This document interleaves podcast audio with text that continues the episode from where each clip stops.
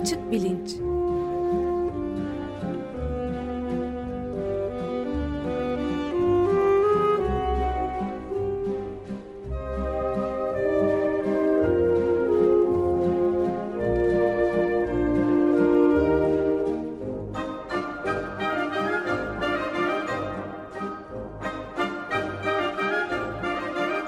Güven Güzeldere ile bilim ve felsefe sohbetleri. Günaydın Güven Bey, merhabalar. Günaydın Ömer Bey. Günaydın Güven Bey, merhaba. Günaydın Can. Evet, konuğumuz Profesör Ünal Zenginobuz ve siz takdimini de yaparsanız başlayabiliriz. Tabii memnuniyetle e, Boğaziçi Üniversitesi Ekonomi Bölümünden Profesör Ünal Zenginobuz'u bugün konuk ediyoruz. Ünal hoş geldin, merhaba. Hoş bulduk, merhaba Güven. Hoş geldiniz ee, efendim. E, şimdi Türkiye'nin önünde Türkiye Cumhuriyeti'nin belki en önemli seçimi e, duruyor. İşte yaklaşık dört hafta e, kadar bir zaman sonra bir şeyler belirlenmiş olacak. Biz de açık bilinçte seçim e, konusuna temas eden programlar yapmaya bu hafta itibariyle başlamış bulunuyoruz. Önümüzdeki programlarda seçmen davranışı, seçmen psikolojisi, sosyolojisi üzerine konuşuyor olacağız. Fakat bugün daha da temel bir meseleyle başlayalım istedik. O da iktisat. Para, e, işte döviz kurları nereye gidiyor filan. Ben doğrusunu söylemek gerekirse bu işlerden pek anlamıyorum. Bir hayli okuyup çalışıp anlamaya çalıştığım halde e, döviz kurlarında bir takım dalgalanmalar oluyor ve ortalıkta bir de e, bir nedensellik ilişkisi hipotezi e, dolanıyor. Yani e, işte hükümetin ya da Merkez Bankası'nın belirleyebileceği e, faiz oranları e, enflasyon oranları ile nedensel olarak ve tek yönlü bir ilişki içinde dolayısıyla biri ötekini belirler e, gibi bir e, tez var ortalıkta. Bunun e, doğru olduğunu düşünenler var, olmadığını düşünenler var. E, bu işleri biraz iktisadın en temel kavramları e, ışığında e, bize açıklaması için e, bugün Profesör e, Ünal Zenginovuz'u konuk ediyoruz.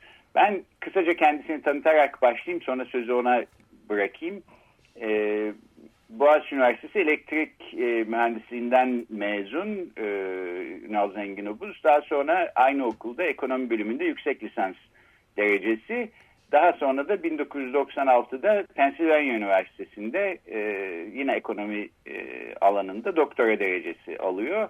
Dok 1996 yılından bu yana da Boğaziçi Üniversitesi'nde öğretim üyesi olarak çalışmakta. Çalışma ve araştırma alanları mikro iktisat, kamu ekonomisi, endüstriyel ekonomi ve regülasyon. E, bu konularda yayınlanmış e, pek çok uluslararası dergilerde çıkmış e, kuramsal makaleleri var. Çevre ekonomisi, rekabet politikaları gibi konularla da ilgileniyor. Türkiye'deki vergi politikaları üzerine e, yaptığı çalışmalar var.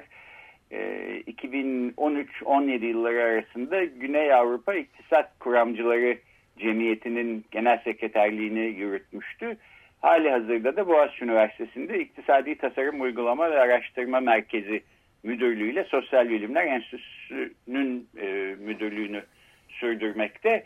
E, bu programın sonunda e, ekonomide hangi faktör hangi faktörü nedensel olarak e, doğurur. Ne neyi belirler ne neyi belirlemez. E, bunları biraz anlamış olacağımı e, umarak e, şimdi sözü Ünal'a e, bırakayım. Nereden başlayalım? Nasıl nasıl gidelim? Evet, e, öncelikle teşekkürler e, tanıtımın için. E, şu, e, İktisat gerçekten çok e, komplike bir alan. E, öncelikle çok kısaca e, şu ayrımı yapmakta fayda var. İktisat diyoruz bir de ekonomi diyoruz. E, benim buradaki ayrımım ekonomiden kasıt var olan Türkiye ekonomisi, günlük e, çalışması, işleyişi.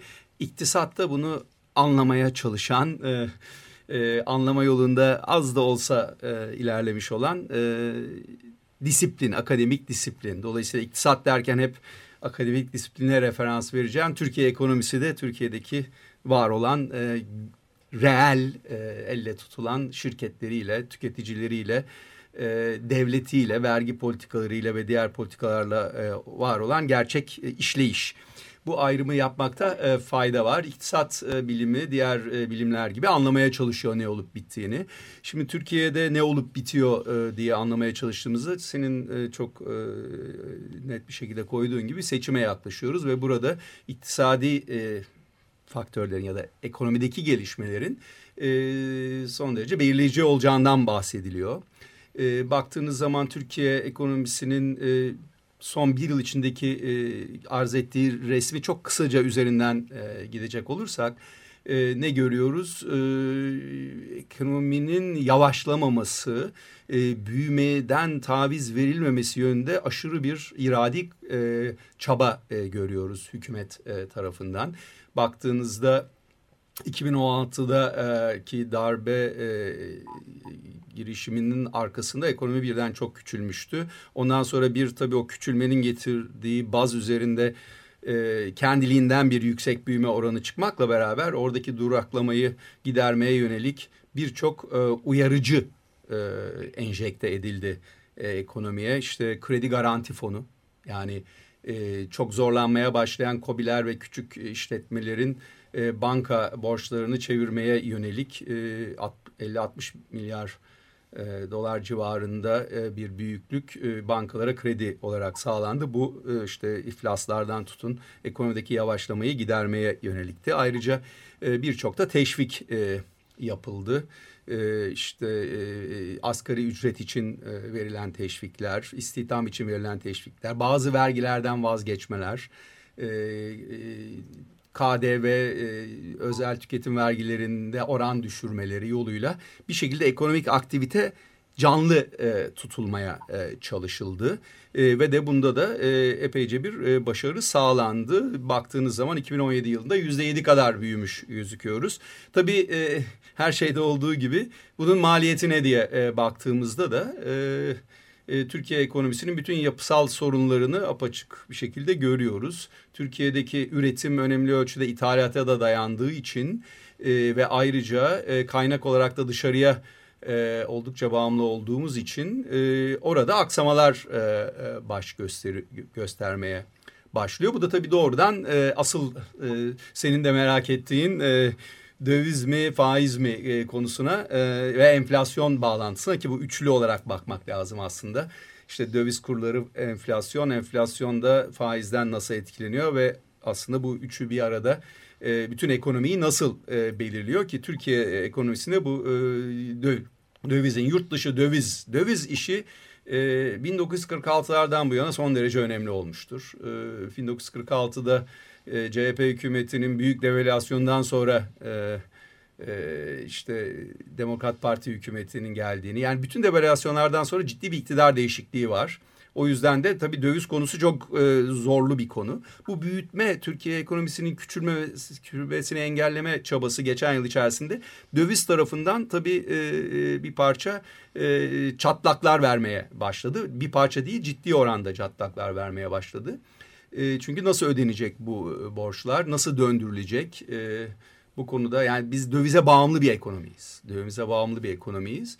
E, bu açıdan da ya, e, seçimin öne alınması e, dahil olmak üzere hep bu zorlukların e, bastırması e, diye e, değerlendirebiliriz. Ben burada bir durayım, bir nef e, sana da soru sorma imkanı vereyim. Ben de bir soru Tabii sorayım ki, tam buyurun. bu noktada. E, Ünal Bey yani dövize bağımlı ekonomi derken biraz açabilir misiniz? Ne kastediliyor bunda? Şimdi e, tabii ki bir ülke ekonomisini e, kapalı bir şekilde yürütebilirsiniz. Yani tamamen kendi e, kaynaklarınızla, kendi tasarruflarınızla ve onun imkan verdiği ölçüde yatırımlar yaparak, üretim kapasitesini büyüterek geleceğe doğru ekonominizi geliştirebilirsiniz.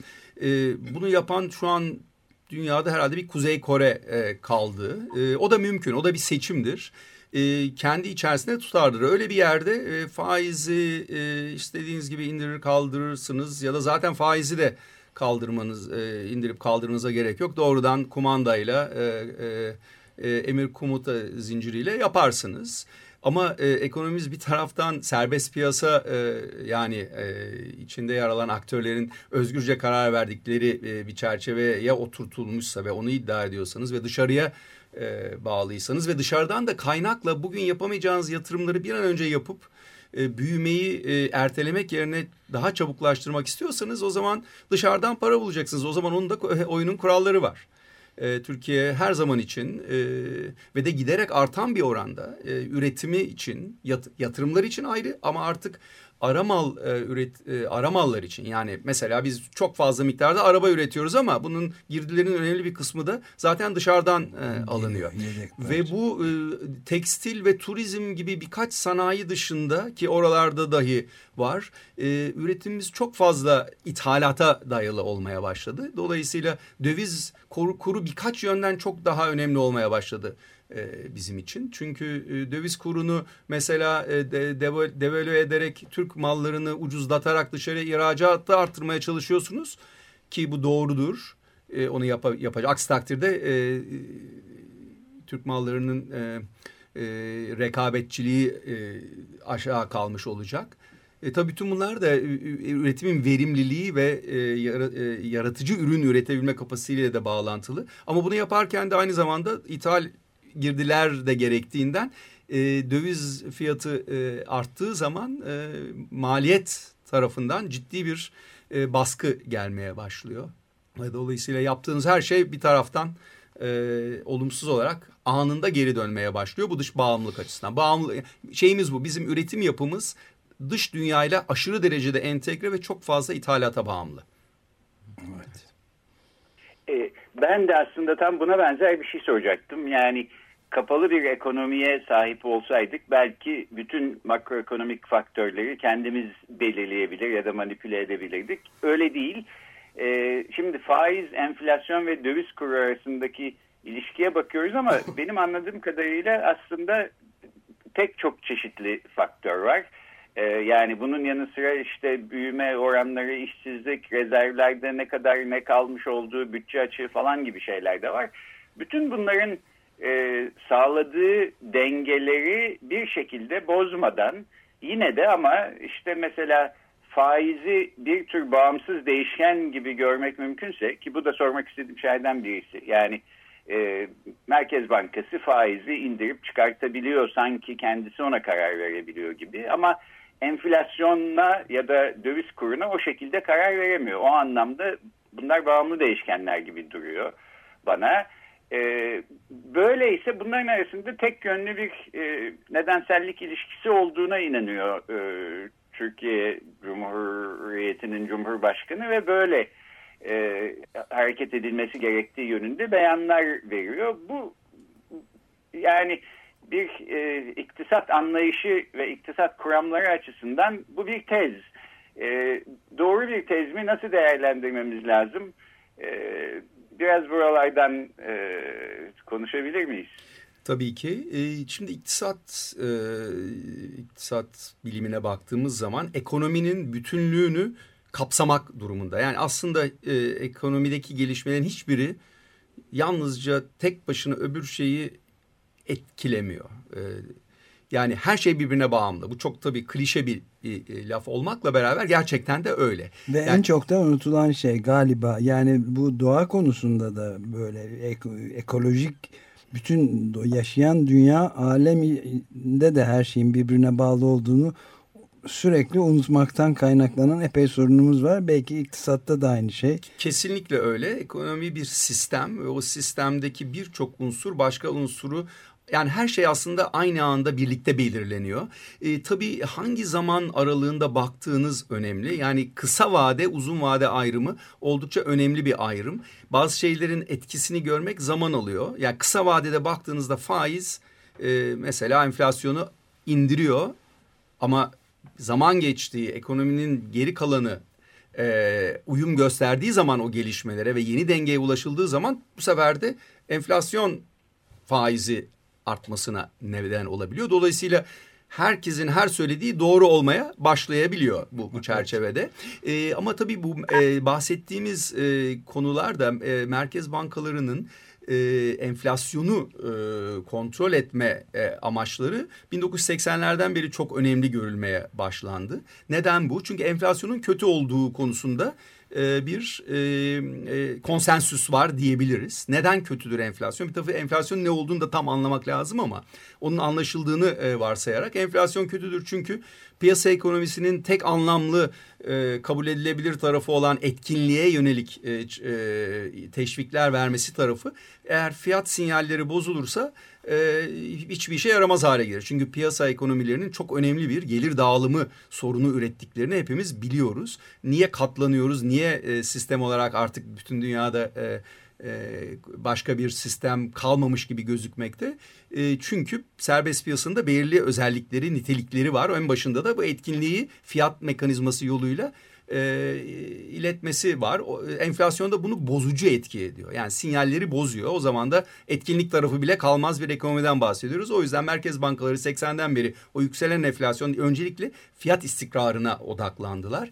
E, fiyat istikrarını sağlamak için de nedir önemli olan? Bu konuda çok büyük tartışmalar olmakla beraber para arzı miktarının e, çok önemli olduğu e, anlaşılıyor. Para arzı mesela bizim bu tartışmalarda pek fazla bahsedilmiyor. Yani para arzı şu an tabii teknolojik gelişmelerle de para nedir konusunu dahi takip etmek zorlaştı. Yani elektronik e, kredi kartları vesaireyle artık e, para dediğimiz kullanılabilir alım gücü yaratan e, faktörlerin e, ölçmek de yani eskiden bir likit e, nakit vardı orada ona bakarak e, ölçüyordunuz veya işte e, onun etrafında bazı ek tanımlar vardı. Şimdi para arzını e, kontrol etmek doğrudan oldukça zorlaştı ama aslında enflasyona yol açan para arzı ve para arzının artış hızıdır teknik olarak konuşmak gerekirse.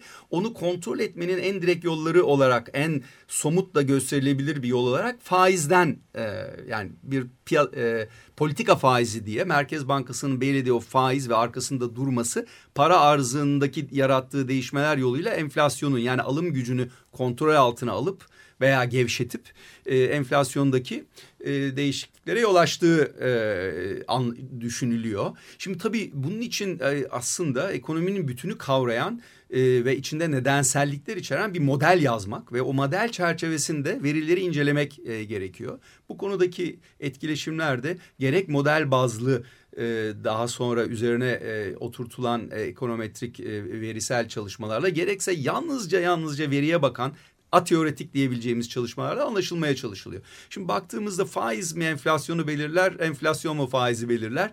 Ee, şimdi e, dün bir parça e, karşılıklı yazışırken e, paylaştığımız makalelerden de görebileceğimiz için gibi e, yani aslında her ikisine de e, örnek gösterebilmek mümkün.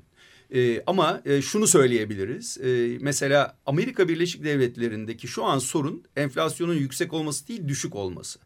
Şimdi enflasyonun e, düş, e, yüksek olduğu bir dünyadan çok düşük olduğu ve düşük kaldığı bir dünyaya geldiğimiz zaman e, onların problemleri çok farklı. Şimdi oralarda e, güncel olarak e, aslında faiz e, enflasyonu e, faizleri arttırmak gerekir. Bu enflasyona yol açmaz e, deniyor. Ama o tartışmanın ne olduğunu anlamak gerekiyor. Yani o, o tartışmaya baktığınız zaman Sayın Erdoğan'ın söylediğini e, Allah Allah çok e, güncel bir e, konu çok yakından takip ediliyor ediliyor gibi anlayabilirsiniz. Fakat bizim sorunumuz o değil. Bizim sorunumuz hala klasik 80'lerde gelişmiş ülkelerin aş, e, aştığı yüksek e, enflasyon konusu.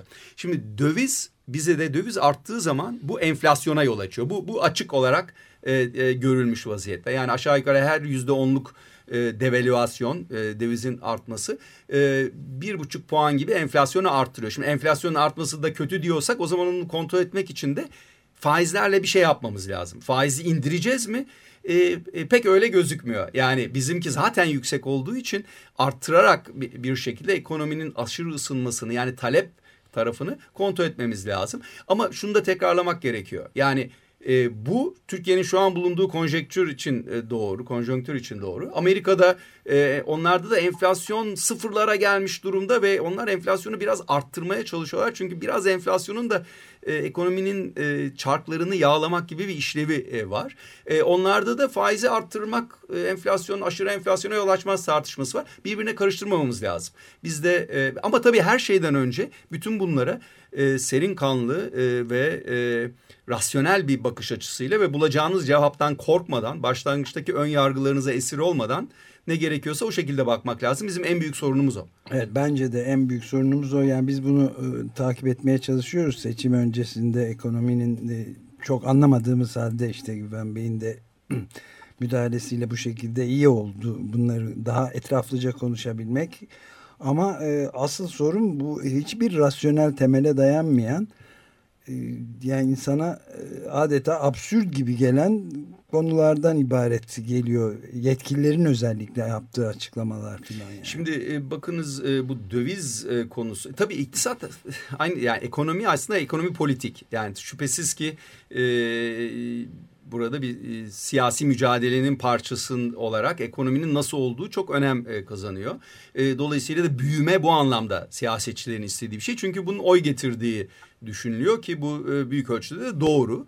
E, küçüldüğü, küçülen bir zamanda e, oy alamıyorsunuz.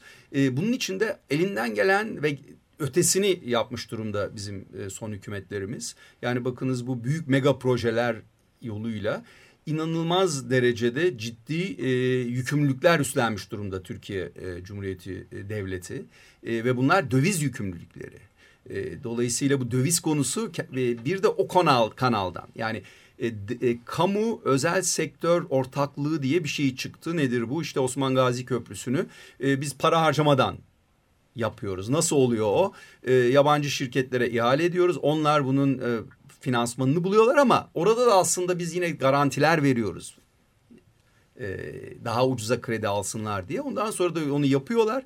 Bedava gibi düşünüyoruz fakat çok uzun yıllara yayılmış çok yüksek miktarda garanti veriyoruz. İşte 40-45 e, bin e, civarında yolcu geçecek garantisi veriyoruz ve her birisi için euro bazında, dolar bazında ücret ödemeyi taahhüt ediyoruz. Şu an 20 bine henüz gelmiş vaziyette. Hani belki yaklaşır 45 bini bulur ondan sonra da e, rahat ederiz diye düşüneceğiz ama çok ciddi yani e, bizim o köprüyü kendi kaynaklarımıza yapsak ödeyeceğimizin çok çok ötesinde e, kaynaklar gidiyor ve döviz bağımlılığımız daha da artmış oluyor. Döviz o açıdan çok önemli ve döviz aslında bizim sorunumuz bu faiz sorunumuzla enflasyon konusu değil.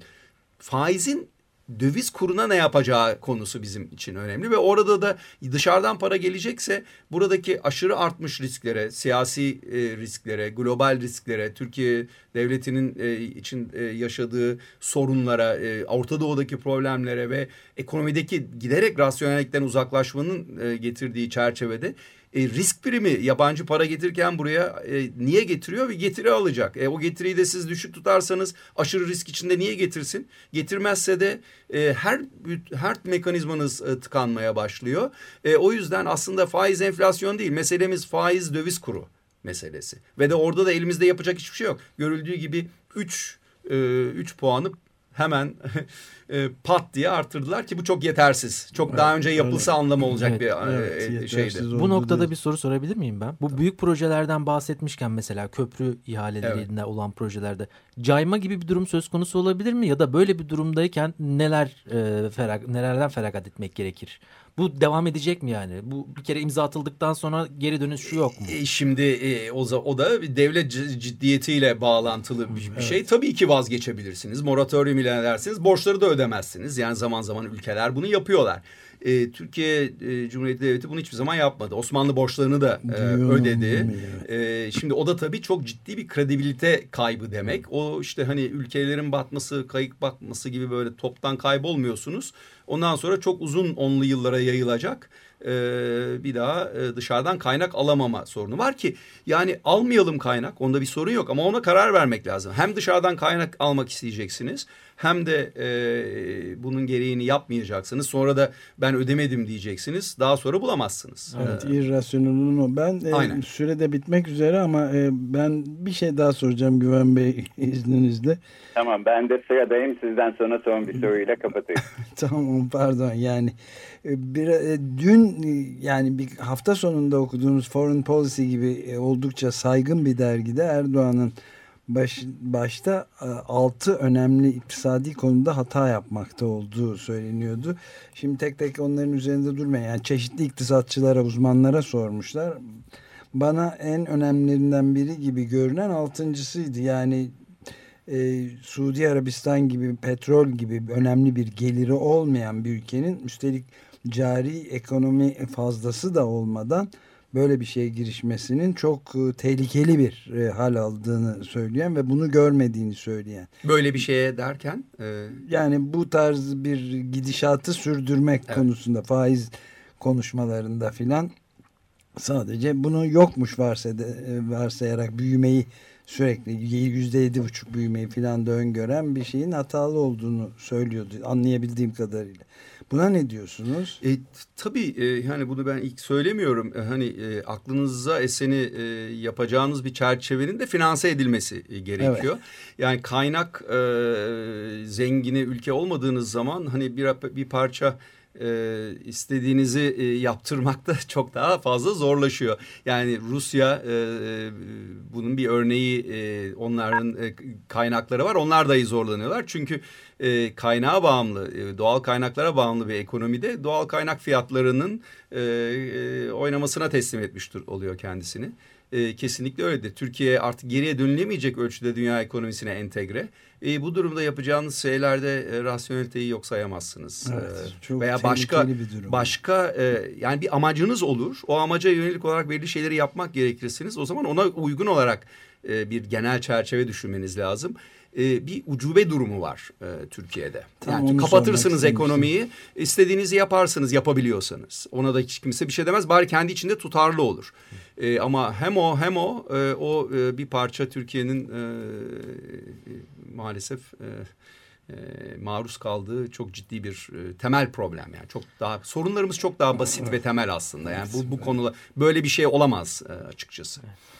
Bey Güven Bey. Tamam yani tanık sizin. Ben sormak istiyordum. Sistemik bir açıdan baktığımız zaman böyle ortada bir e, borçlanma, faiz, enflasyon, borçları yapılandırma, yeniden faiz falan gibi bir sarmal içine düşüldüğünü görüyorum. Yapısal e, açıdan neler değişmeli? Şimdi bir dakikalık bir cevap için bu e, küçük soruyu sormuş olayım. Fakat onun yanına da başka bir soru eklemeden e, duramayacağım. E, yani benim anladığım e, Ünal senin anlattıklarından kıssadan hisse faiz, enflasyon, nedensel ilişkisi ekseninde her şeyi görmek yanlış, çok daha komplike bir e, durumla karşı karşıyayız. Öte yandan bu mesela e, Erdoğan'ın Londra'ya gittiğinde Bloomberg televizyonuna verdiği söyleşiyi izledim. Onun gibi birkaç söyleşi daha da vermiş. Onları da izledim. Bunların hepsinde insanlar yani yabancı yatırımcıların merak ettiği sorunun cevabını almak için e, belki oradaki moderatör 17 defa falan aynı soruyu bir daha sordu. Yani siz e, enflasyonun nedeni faizdir diye düşünüyorsunuz ve Cumhurbaşkanılığından e, başkanlığa geçtiğiniz zaman seçimi kazanırsanız faizleri düşürme ya da sıfırlamaya çalışma gibi bir e, hedefi e, önünüze koyuyor musunuz diye e, Cumhurbaşkanı belli ki kendisine e, söylenmiş e, dikkatli cevaplar verdi. Önce Merkez Bankamız e, bağımsızdır kendi kararlarını kendi verir filan diye. Fakat 3-5 defa daha sorulduktan sonra işte evet tabii yürütmenin başı olarak ben bu işler e, filan falan diye ne yapacağını belli etti. Londra gezisinin de sonuçlarını döviz kurlarından görmüş olduk. Teorik olarak şunu sormak istiyorum hazır seni bulmuşken. Şimdi yarın e, bir şekilde Merkez Bankası'nın kararları başkanlığa bağlansa işte bir kanun hükmünde kararname çıktı her neyse ve faizi sıfırladık deseler. Reel olarak gerçekten bu, bugünden itibaren Türkiye'de faiz sıfır. Ne olur? Ee, ülkede ne olur? Yani bunun nasıl sonuçları olur? Bunu bunu pek merak ediyorum. Ee, Sadece iki, da, iki dakikamız var. Tabii. İki dakikamız var evet. Tabii e, yani bir defa öncelikle şunu belirlemek lazım. Türkiye'de Merkez Bankası da dahil olmak üzere hiçbir e, otonom kuruluş yok e, şu an. E, ve siz bunu yaptığınız zaman da ondan sonra tabii güvenilirlik konusunda dışarıya böyle laf anlatmaya çalışırsınız. Onlar da dinlemezler. Sıfır yani bir denemeli. Yani belki Türkiye onu denemeliydi. Denedik zaten kısmen deniyoruz. Ne oldu? Üç e, puanı e, öyle demenize rağmen arttırdınız. Yani ondan sonra aldınız kontrol elinize ondan sonra görürsünüz döviz e, döviz gelmez. E, döviz gelmesine e, döviz bağımlılığını giderecek orta ve uzun vadeli politikalarla bir kısa vadeli kemer sıkma e, kaçılmaz olacak ama kemer sıkma için öyle çok fazla ciddi şeyler yapmaya da gerek yok. Öncelikle bu e, aşırı mega yatırımlar artı kamunun e, kaynak israfı ki bunların görülmeyen tarafı çok fazla açıkçası. Bir sürü destekler, e, teşvikler vesaire oralarda bir rasyonel hesaplama çerçevesinde ilerlenmiş değil. E, e bunların yapılması lazım. E, çok e, yani kısa vadede onu yapan ya, ya keş yap, yapılıp görülse iyi olur e, belki de. Bakalım indirin sıfıra ne olacağını e, görürsünüz ki gördük zaten e, aslında. Evet. Şimdi e, çok e, kısaca özetlemem gerekirse yani tabii ki Türkiye ekonomisi yani aslında serbest piyasadan vazgeçmek artık mümkün değil diye düşünüyorum. Fakat birden çok serbest piyasa, birden çok kapitalizm var. Avrupa'ya bakıyorsunuz. Kamunun ekonomi üzerindeki planlayıcı, kontrol edici ve gelir dağılımı üzerine e, e, ezilen kesimlere e, sosyal politikaları konusu çok önemli. Özellikle robotlaşma vesaire o üretimin o şekil alacağı durumlarda işsizlik çok önemli olacak. Bunlar için bir sosyal politika, e, sosyal yardımlar ağı e, so, e, sosyal güvenlik ağını çok oturtmanız e, gerekiyor. E, eğitim çok önemli. E, klişe olacak ama e, öyle maalesef. Ayrıca da tabii e, e, dünya pazarında üretebileceğiniz e, e, ürünler geliştirmeniz lazım. Yeni yaratıcı e, ürünler geliştirmeniz lazım. Bir tır domates satıp karşılığında bir iPhone e, almayacağınız türde yeni ürünler geliştirebilmeniz lazım. Bunun için de e, e, yaratıcılık lazım, özgürlük lazım. E, gezi çocuklarının önünü açmak e, lazım e, ve ondan sonra da e, beklemek e, ve güzel şeyler ummak lazım.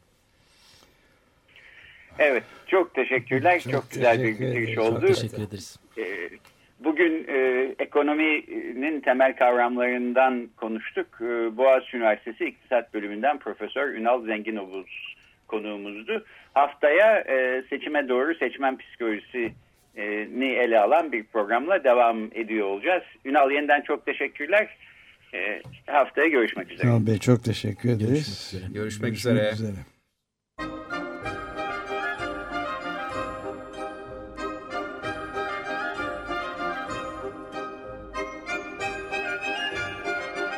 Açık Bilinç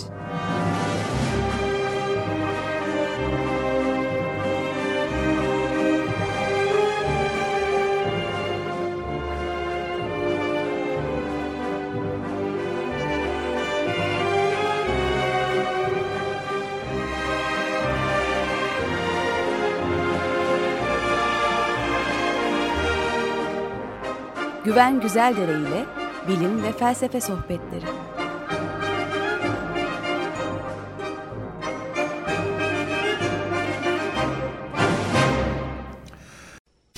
Radyo program destekçisi olun. Bir veya daha fazla programa destek olmak için 212 alan koduyla 343 41 41.